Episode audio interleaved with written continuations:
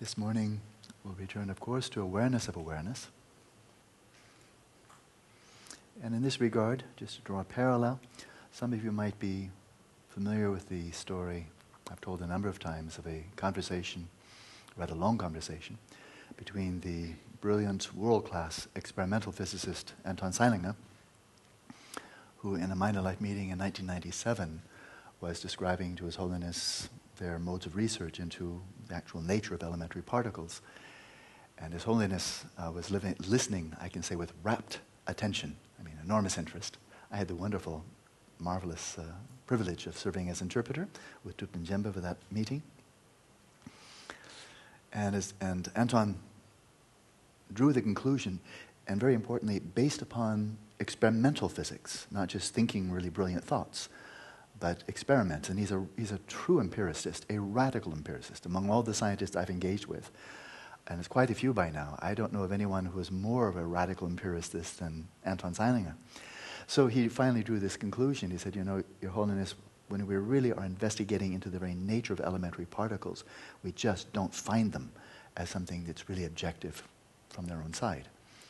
It's a very close paraphrase of what he said. And His Holiness responded with some surprise and delight. He said, That's amazing you can draw that conclusion. That you come to that conclusion without knowing Madhyamaka philosophy. You know. And then Anton said, Well, what's Madhyamaka philosophy? He came because he was, simply has a very open mind, a very inquisitive mind, but not because he knew much of anything about Buddhism. So then His Holiness gave a brilliant thumbnail sketch of the central themes of Madhyamaka, middle way philosophy. And now it was Anton's time to listen with rapt attention. And when His Holiness showed how, through this type of ontological investigation, both intellectually as well as experientially, that one comes to the conclusion that no phenomena exist by their own inherent nature. Then Anton turned around and said, It's amazing you could come to that conclusion without knowing quantum mechanics. it was just a, it was a brilliant conversation. And it led to then His Holiness accepting Anton's immediate invitation to come the next year to, to Innsbruck, to his lab, to, for, for Anton actually to show him the experiments one by one the experiments by which the physicists had drawn these conclusions. It's quite extraordinary. So perhaps we're living in very exciting times and not only very dismal times. In terms of seeing a, a very profound convergence between some of the most cutting edge branches of science, I think especially physics, and the most cutting edge empirical inquiry in Buddhism. One coming very obviously from the outside in. I mean, they're looking, I mean, Galileo started by looking at the moon, sun, stars, and planets, and following, and then looking at terrestrial physical objects as well, exactly on that trajectory. Starting with the assumption that, of course, God created them, and they were out there before human beings ever came along, and they were inherently existent, and we now need to map what God created, coming with, from a quite a natural metaphysical realism perspective, and then coming as a result of 400 years of inquiry and coming to the conclusion, as Anton stated in another context, until now, he said, we've always been assuming that our physics is mapping onto some external independent reality. And now we know that all such claims are meaningless. That it's information that is primary, and all that we know about reality pertains to is rel- relative to our modes of inquiry, but never do we leap beyond our systems of measurement, beyond appearances, to map on some reality that is objective, independent, inherently existent. Now, if one is focusing on the outside, and especially if it's not within a whole context of transforming one's whole way of life ethically, and, and Anton, I believe, is a very ethical person, so absolutely no judgment implied. Uh, but without a radical transformation of lifestyle, and without a radical transformation of one's own mind, namely, especially development of samadhi, an exceptional mental balance across the boards, then you may intellectually come to the conclusion that electrons, galaxies, and so forth do not exist from their own side objectively, inherently, that all that we know of them exists relative to our systems of measurement. But that insight may just hover there, hover as an object of knowledge, without tapping, for example, one's own mental afflictions. It just hovers because it's not embedded, it's not integrated into a whole way of life and a mind. Okay? It could be, it's not. Now, the 18th century, no, 17th century, I forget. Fifth, fifth Dalai Lama, which century? 17th, 17th century, I'm quite sure. 17th century. His tutor, or that is, was one of his kind of consultants, doctrinal consultants, Karma Chakme Rinpoche, from the Mahamudra and Dzogchen tradition. When he's dealing with vipassana, he comments there are two approaches to realizing the emptiness of phenomena.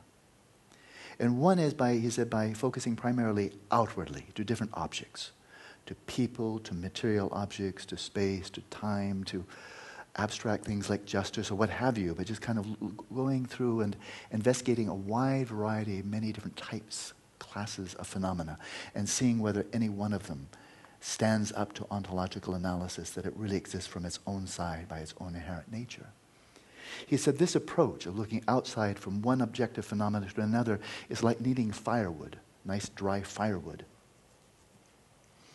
and going to a tree, a living tree, and snipping off its branches one by one until vi- uh, finally you've snipped off all of its branches, and then the tree, having no, le- no, no leaves anymore, dries up dries up right down to the trunk, and then you, and then you got your dry firewood. But it took a while, right?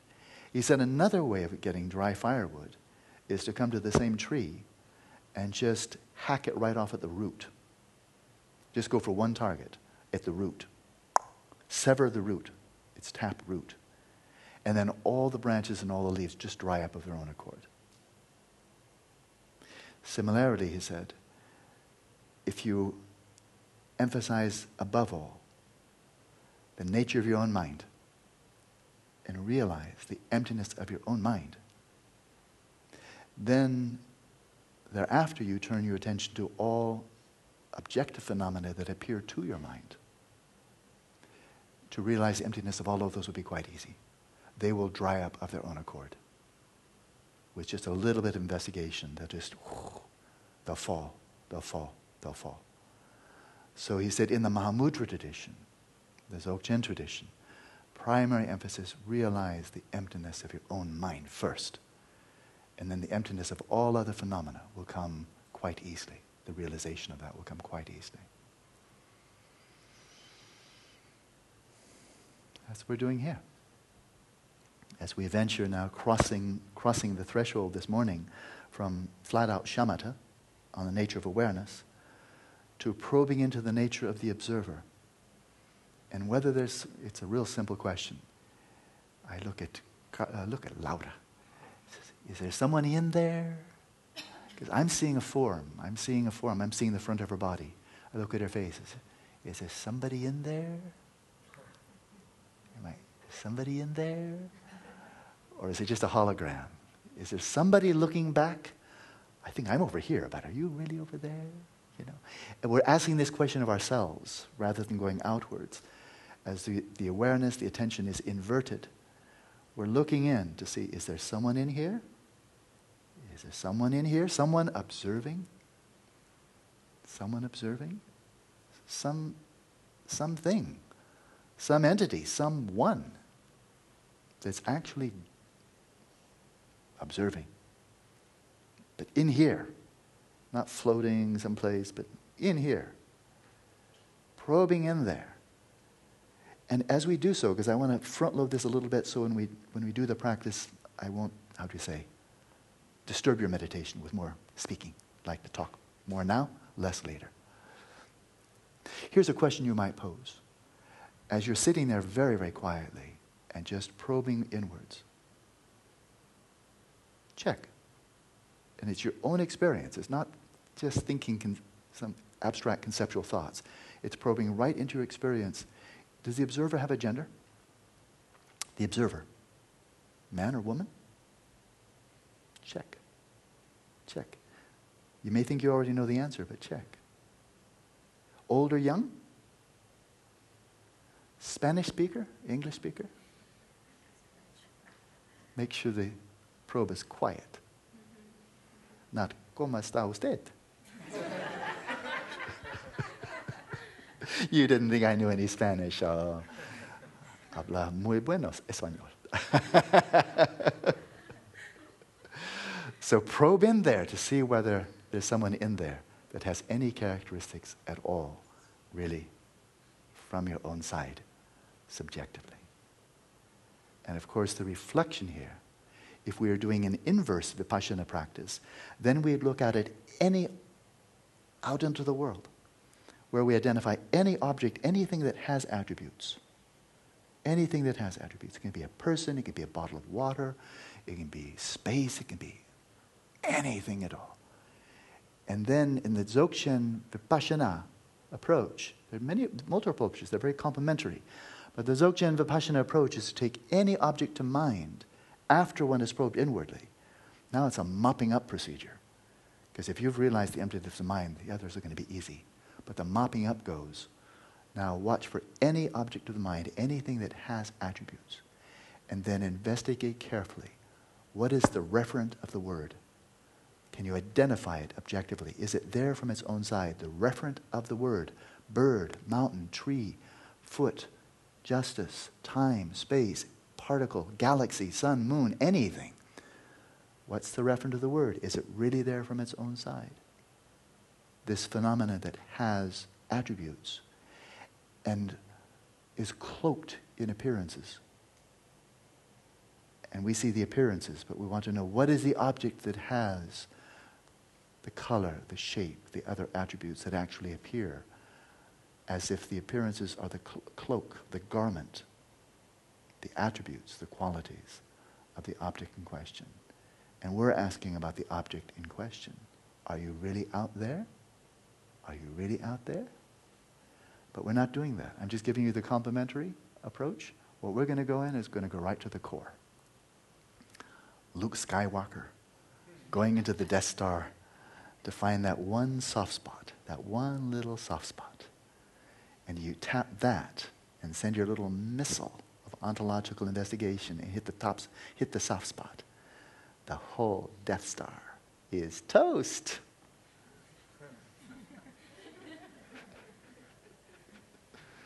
so let's go in. And may the force be with you.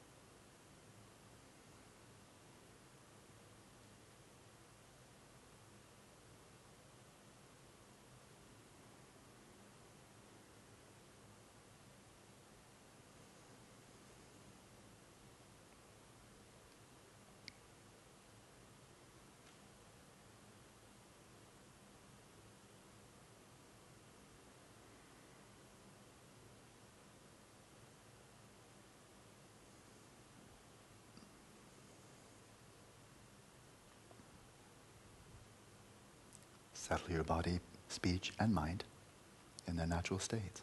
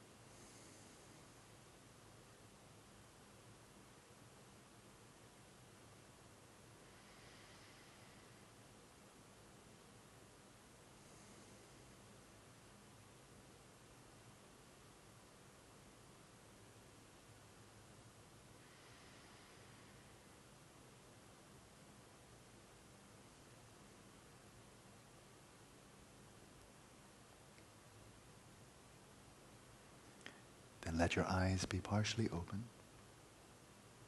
Very gently, cast your gaze downwards, soft, relaxed. Without focusing your attention on anything, without taking anything as an object of awareness. For a moment, just rest and be present.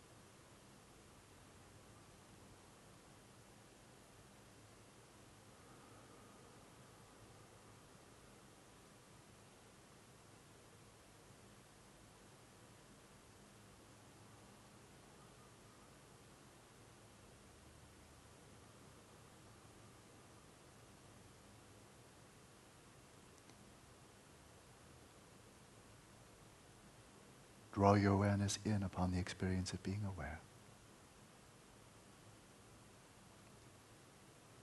With no interest in any appearances to awareness, any objects of the mind.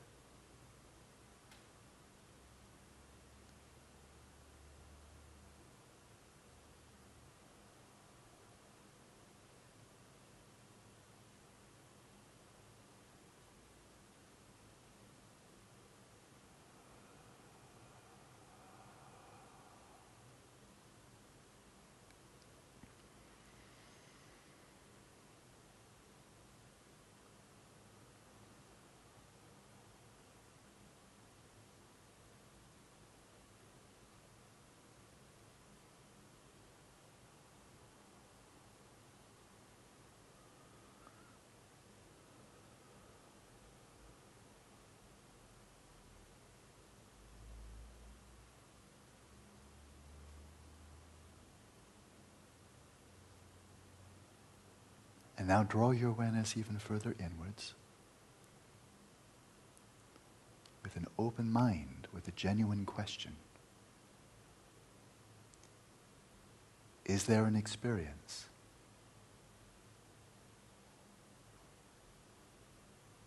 of there being, or perhaps you being, an observer in here who is attending to awareness? Is there a subject? And if so, attend closely, probe deeply. to see if you can identify the characteristics of this subjective observer. Focus sharply and concentrate. Then utterly release your awareness out into space, taking nothing as an object, just releasing.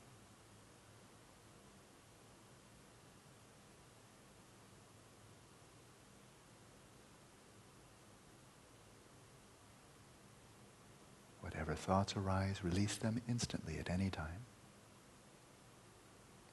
And oscillate at your own rhythm, inverting your awareness in upon the observer, attending closely, inspecting closely, releasing awareness out into space, and all the while gently sustaining the flow of awareness of awareness.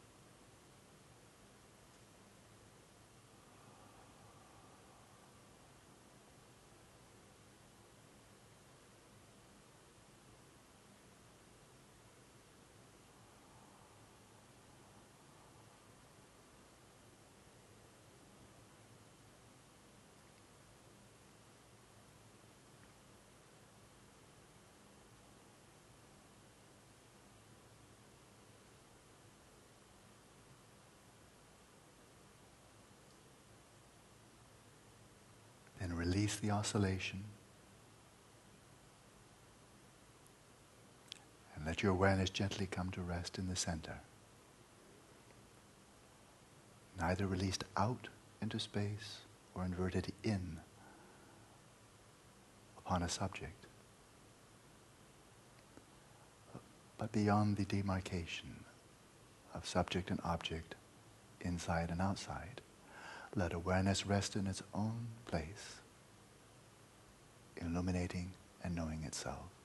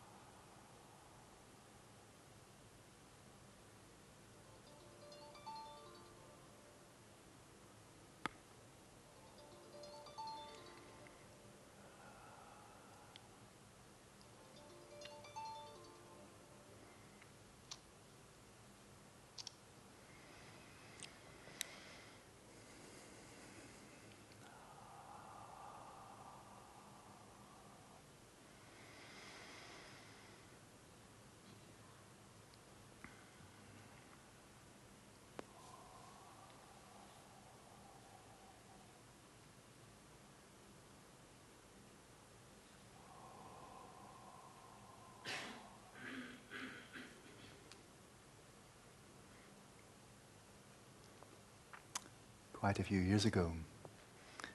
The Benedictine monk Laurence Freeman is a very dear friend of mine, and close associate of His Holiness. They've done three workshops together.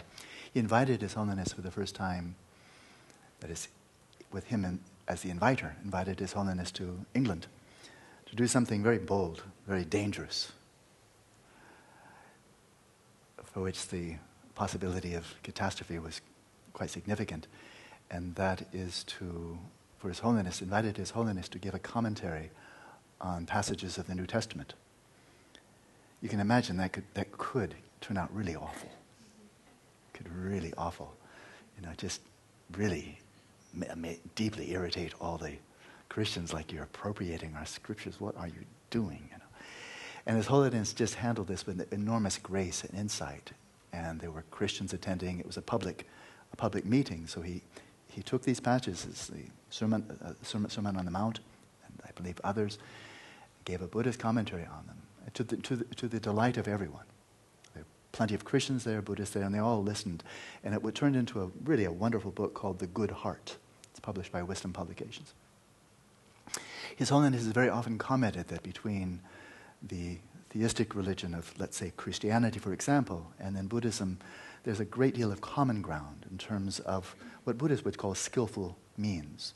And that is ideals of altruism, of ethics, of nonviolence, of compassion, of loving kindness, of generosity, and so forth. And the list really goes on and on and on of pointing out there's really a lot of common ground here, and we can learn a lot from each other in that regard, you know. And then, in a spirit of to- total candor and utter honesty, which he always displays, he says, and, but when it comes to the side of wisdom, of view, there are some, there's some, some, important distinctions. In other words, we can't just, it's not just one big religion and all one happy family, oh gee, we all really, really agree on everything, you know? It's not the case. And he said, and he's referring really, I think, quite explicitly to mainstream Christianity, this is Roman Catholicism, uh, the various Protestant groups, and so forth. Mainstream Christianity there's a belief in God who created heaven and earth.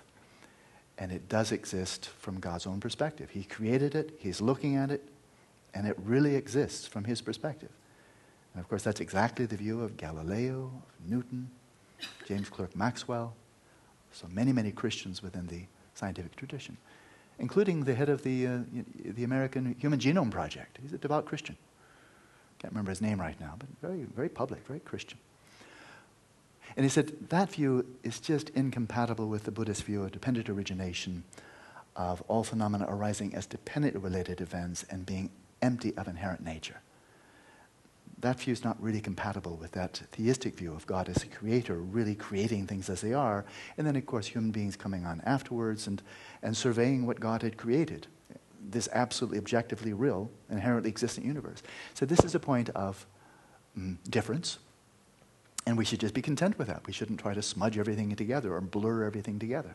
This is a real significant difference. And I'm sure he's right. I mean, it, I, I don't really know how one can launch a counter argument to that.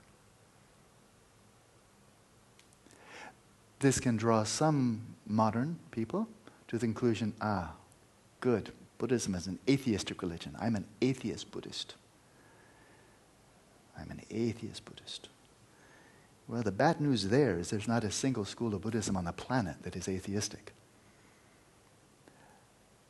All schools, uh, the uh, Theravada, the Zen, the Chan, the Indian, the Tibetan, Mongolian, they all believe in a wide variety of deities, gods. There isn't one that doesn't. Indra, the king of gods, and a whole host of gods of the desire realm, the form realm, the formless realm. There's no school ever in 2,500 years that just says we are atheists. We just don't believe in any higher beings above human beings. There isn't one. So if one is an atheist Buddhist, congratulations, you've just established your new religion. It started with you because you got no roots. Before you said it, it didn't exist. So why don't you just call yourself Buddha? I'm the new Buddha. My name is. You want to worship me? Except for don't, because I'm not a god either. So atheistic Buddhism is simply an oxymoron. Because if it's atheistic, it's not Buddhism, because there is no school of Buddhism for the whole time that simply flat out denied the existence of higher beings called devas. And in fact, one of the epithets of the Buddha is in Tibetan, the god of gods. The being, the enlightened one, to whom even the gods would make, pay homage, would bow. Requested him, as he sat under, under, the seat, under the tree of enlightenment. Two gods came to him and according to the best accounts we have, came to him and requested that he turn the wheel of Dharma. Two gods did that. So to say there weren't any gods means nobody asked Buddha to teach, which means he didn't teach, therefore there's no Buddhism. So, so much for atheistic Buddhism. There's agnostic Buddhism, and that there are agnostic Buddhists, and that's not an oxymoron. I'm an agnostic Buddhist. Agnostic, agnostic means don't know. I don't know a lot of things, and I am a Buddhist. Therefore, I'm a don't know Buddhist. Therefore, I'm an agnostic Buddhist. But I passionately want to know the nature of consciousness, the nature of karma, all of the dimensions of consciousness. I want to know nirvana. I want to, I want to know full enlightenment. I'm going to do everything I can to know it. So I'm agnostic, but I'm hoping that's going to be a short term affiliation, as short as possible. A lot of uh, agnostic Buddhists, I think, nowadays are rather complacent in the sense of not doing the hard work of really putting in the tens of thousands of hours to meditate to put the Buddhist hypotheses to the test of experience. Would rather say, oh no, the Buddha probably just got them from somebody else, or what have you. That's kind of just complacent agnosticism, and that can last forever. You'll just be ignorant indefinitely. But is that the final word in terms of Christianity and Buddhism, theism, and Buddhism, wherever it fits into these Western categories of theism, atheism, and so forth and so on? And I think quite clearly not. That's not the end of the discussion. But before launching any further, and this will be very short, but it's quite interesting that Stephen Hawking followed this same trajectory in, the, in his own brilliant line of thinking. Whenever his brief history of, came, of time came out, what was it, 20 years ago or so, something like that? 50, maybe 15 years ago. But there he still posited maybe, you know, maybe there's, there's, a, there's a place for God in the universe. So there was that still, this is really possible. Maybe there's God, and God as, as understood in the Abrahamic traditions. And moreover, there's got to be it's inevitable that there will be eventually a grand unified theory, a theory of everything, that synthesizes impeccably general relativity theory of Einstein and quantum mechanics. There's got to be. It's, it's, it's inevitable. It will happen. And we'll have a, a gut, a grand unified theory. Those two statements are very closely aligned. And that is, if there's a God who created everything, one God created one universe, then all of its parts should fit together, and all of the theories that correctly map it should all integrate because it's one integrated system. So if quantum mechanics is getting part and general relativity is getting part of one integrated, absolutely existent system, they've got to be integrated sooner or later. But then he follows his own line of, now as a theoretical physicist, his, lone, lone, his own line of inquiry. And lo and behold, it should come as no surprise. It doesn't come as any surprise to a knowledgeable Buddhist that in his latest book, came out only about a month ago, he's now come to the conclusion that we'll never have a grand unified theory. It'll never happen. That all of our theories are true insofar as they're true relative to experience. Experience is primary, which is another way of saying information is primary. And in the same breath, there's now no need for God at all. No need. Those two statements are utterly integrated with each other. But now, so we see the Dalai Lama making a very similar comment. Stephen Hawking making very similar content. Anton Zeilinger, very similar content. But is that, is that the final word? And I would suggest no. Mainstream Christianity has, to a very large extent, abandoned its own contemplative roots. And by no coincidence, not, not just by sheer happenstance, it abandoned them just as the rocket of modern science took off, attending outwards as Galileo, the would be contemplative who wanted to stay in the monastery and devote his life to contemplative practice. Father kicked him out, said, I won't pay for it, get a job. And so he got a job. He said, Okay, I'll, be, I'll become the first scientist of history. That's a job. I'm up for it. he did a cracking good job of it He did a very good job of it. So, with the rise of that, then contemplative, I mean, obviously this is simplistic, but I think it's a true statement. With the rise of modern science, there was a corresponding decline of contemplative, uh, of contemplative inquiry because all the juice of these devout Christians was now directed outwards. And it was so exciting. I mean, imagine the thrill. Just imagine the thrill of being there in Galileo's era and Newton's. The whole universe lies before you, and you've got this new method this scientific method and better technology. You've got mathematics to know the, the language of God. It must have been just intoxicating. You know, I think it really thrilling. Even before they were giving out Nobel Prizes, you know, really into it. And so, but before that happened, there was this long flow of profound contemplative inquiry within the Christian tradition. Of course, other theistic traditions. I'm just focusing on Christianity. And to my mind, from my reading, going back to the very, very early centuries, the Desert Fathers, and on through the, the Eastern Orthodox, the Western tradition, onto Nicholas of Cusa. And you look at his writings, this is the Neoplatonic current. So the guru of gurus, it goes back to Pythagoras, to Socrates, to Plato, to Neoplatonism, to Christian Neoplatonism, and then on. So there, has two gurus. Goes back to Jesus and to Plato. And there, in this mystical vision of God, He's no longer simply somebody out there who created something absolute, but rather a God within, the kingdom of heaven within, the God who sees from our own eyes, breaking through inwardly. And I think this is just a, almost a direct quote from Nicholas of Cusa probing so deeply inwards that you break beyond, break through beyond the demarcation of inner and outer. And there is a view of God, which is on the one hand radically empirical, and bears a striking similarity to pristine awareness. Radically empirical. So I've written about this, drawn some parallels in my book, Mind in the Balance, showing what I think are not tr- trivial parallels between the Dzogchen view and then right next door to it in India, Advaita Vedanta, non dual Vedanta. And then coming over, looking at the trajectory from the Desert Fathers up to Nicholas of Cusa and showing, and then look for yourself. Are these significant parallels? They seem to me, to me, seem to be, to me. And then right next door to Christianity, look over into the Kabbalah and the, the ayin, or A-Y-I-N. It's pronounced ain, I believe. But again, now you look at that as opposed to some great big bearded man up in the sky who punishes people and all that kind of stuff. See, this is, this is a very, very different vision. This has no gender. It's not out there. It's emptiness. It's non dual from emptiness.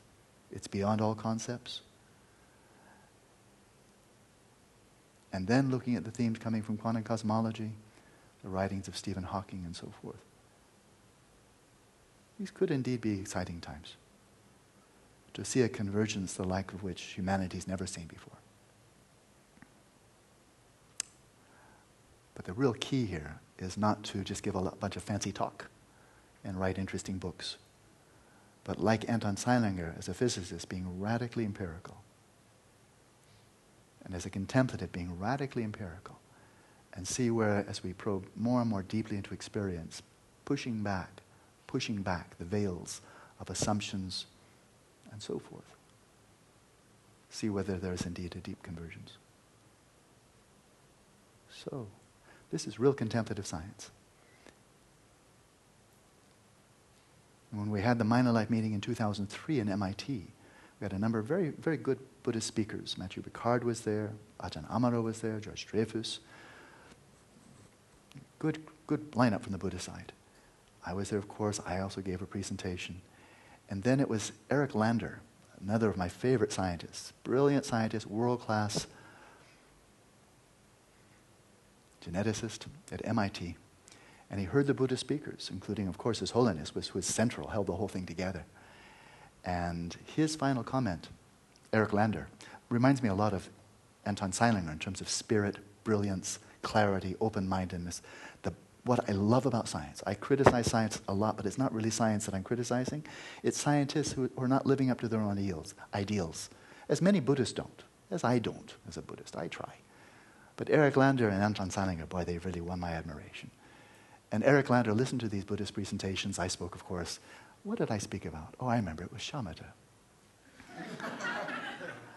I don't know how it came to me, but you know, whatever. And Matthieu spoke about state of regeneration. Ajahn Amaro speak about mindfulness, of course. And Eric Lander listened to all of this and he said, What you said is really fascinating. It's really, really interesting. Can you show us empirical evidence? Can you show us experience? Do some of you have experience of what you're talking about? If so, let us know. We'd like to experientially investigate with you. Our empirical means, your experiential means, we'd like to meet you head on in a friendly collision. He was not speaking in a, com- a combative way at all, but a collaborative. Can you give us more than these really wonderful talks? Can you show us the experience? Oh, yeah. So that's what this mind center is for. Can you show us the experience? So, let's continue. Probe more deeply into our own experience.